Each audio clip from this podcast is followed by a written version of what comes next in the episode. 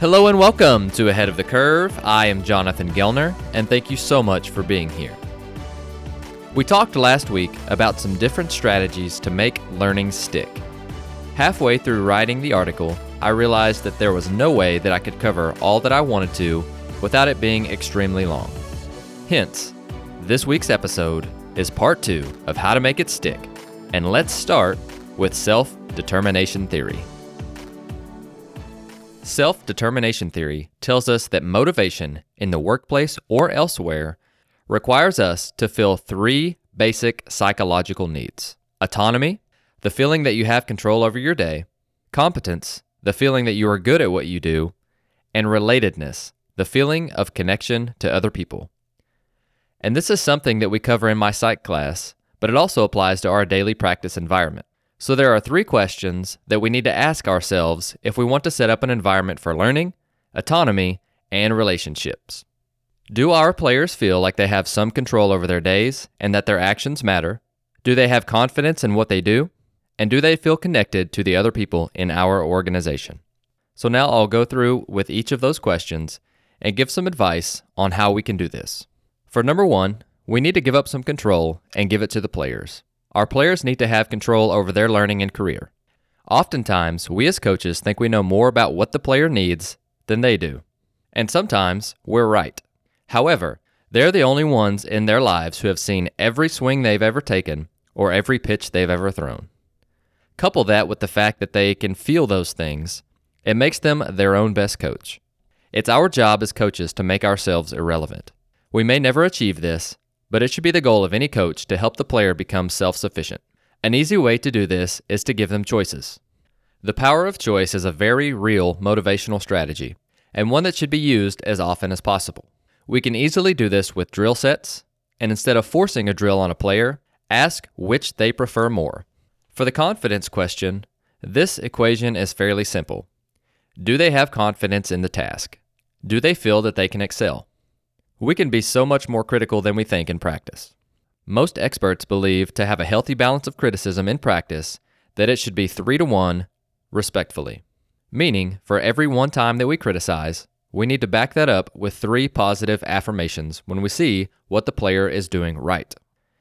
This is something that I think we all can work on because we want to help them fix the problem that we see, but we also need to praise them whenever they do it right. What gets praised gets repeated. Also, have you ever had a player that was irrationally confident in his abilities? We all have. And they play well above their talent level because of it. When we're discussing an environment, positivity can be one of the biggest influences on effectiveness, or in our case, performance. Let me include a quote that will help drive this point home. When organizations institute positive, virtuous practices, they achieve significantly higher levels of organizational effectiveness, including financial performance, customer satisfaction, and productivity. The final piece I've talked about quite a bit. Do they feel connected? Do you have a relationship with the player? Do they have relationships with other players? Do they feel cared for?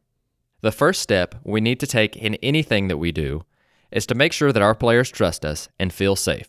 I spoke about this in Article 1, and I've included a picture in the article about Maslow's hierarchy of needs. Here's another quote that will help drive this point home. Alden Mills, the author of Unstoppable Teams, said this Caring is the cornerstone for building trust and persistence in any group.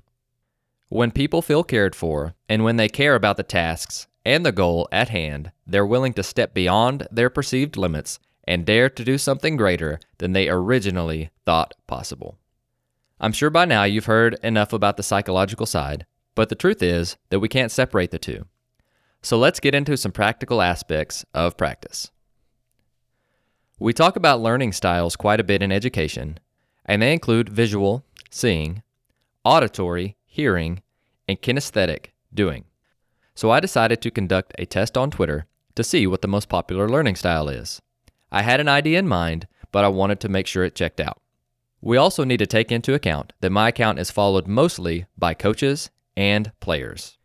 Here are the results 59% said that they were visual learners, 37% said that they were kinesthetic learners, and only 4% said that they were auditory learners and they learn only by hearing. So, what does the more formal research say? Research suggests that we remember 10% of what we read, 20% of what we hear, 30% of what we see, and 70% of what we discuss. Understand that one of the reasons that we are so knowledgeable in our subject is because we are the ones teaching it. Just think about what would happen if we flipped that model. It's our job to set up situations and practice that closely mimic what they will see in a game. We want to expose them to experiences in which they can learn and work through on their own, and then we can discuss what happened and why. If we are wanting them to think on their own in games, then we need to do it in practice. So here are a few ways to do this. Number one, delayed feedback. Research shows that delayed feedback helps with their learning process over time. This can be accomplished in a few different ways. One would be letting them fail and come to you because by that time they are open to feedback and willing to be coached. And this is also something that Dr. Greg Rose spoke on during his On Base U clinic that I attended in June. So I started doing some research behind it because it's so intriguing. When do we as coaches usually give feedback? When it's negative, or when they're doing something that we don't want them to do. So we are not only potentially reinforcing the bad habit by having them take time to think about it, research also shows that it goes completely against what the player wants.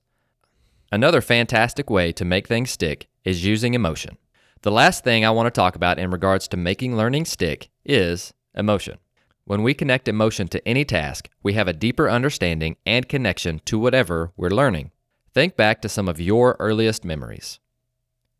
They usually involve some sort of emotion, whether that is disappointment, sadness, or excitement. Studies show that emotional states become tied to memories, and when we are subconsciously trying to make a decision, we're more likely to draw upon the emotion that made us feel good in the moment in time, such as a successful outcome. Emotion has a substantial influence on the cognitive process in humans, including perception, attention, learning, memory, reasoning, and problem solving. So, how do we add emotion in practice? I think the easiest way would be to have something on the line as often as we can. Attaching a competition will accomplish this task, whether that be self competition, let's say a personal record, or competition with others. Think about it like this Have you ever watched a run and gun day at Driveline? There's a reason cultures like that are so special. You have like minded players who motivate each other through actions and emotions. We love competing, and it's fun. And if we can heighten all of the previous listed skills by simply adding emotion to a task, wouldn't it be worth it? If you're listening to this, you love the game of baseball. You've given blood, sweat, and tears to continually get better and grow the game. And for that, I thank you.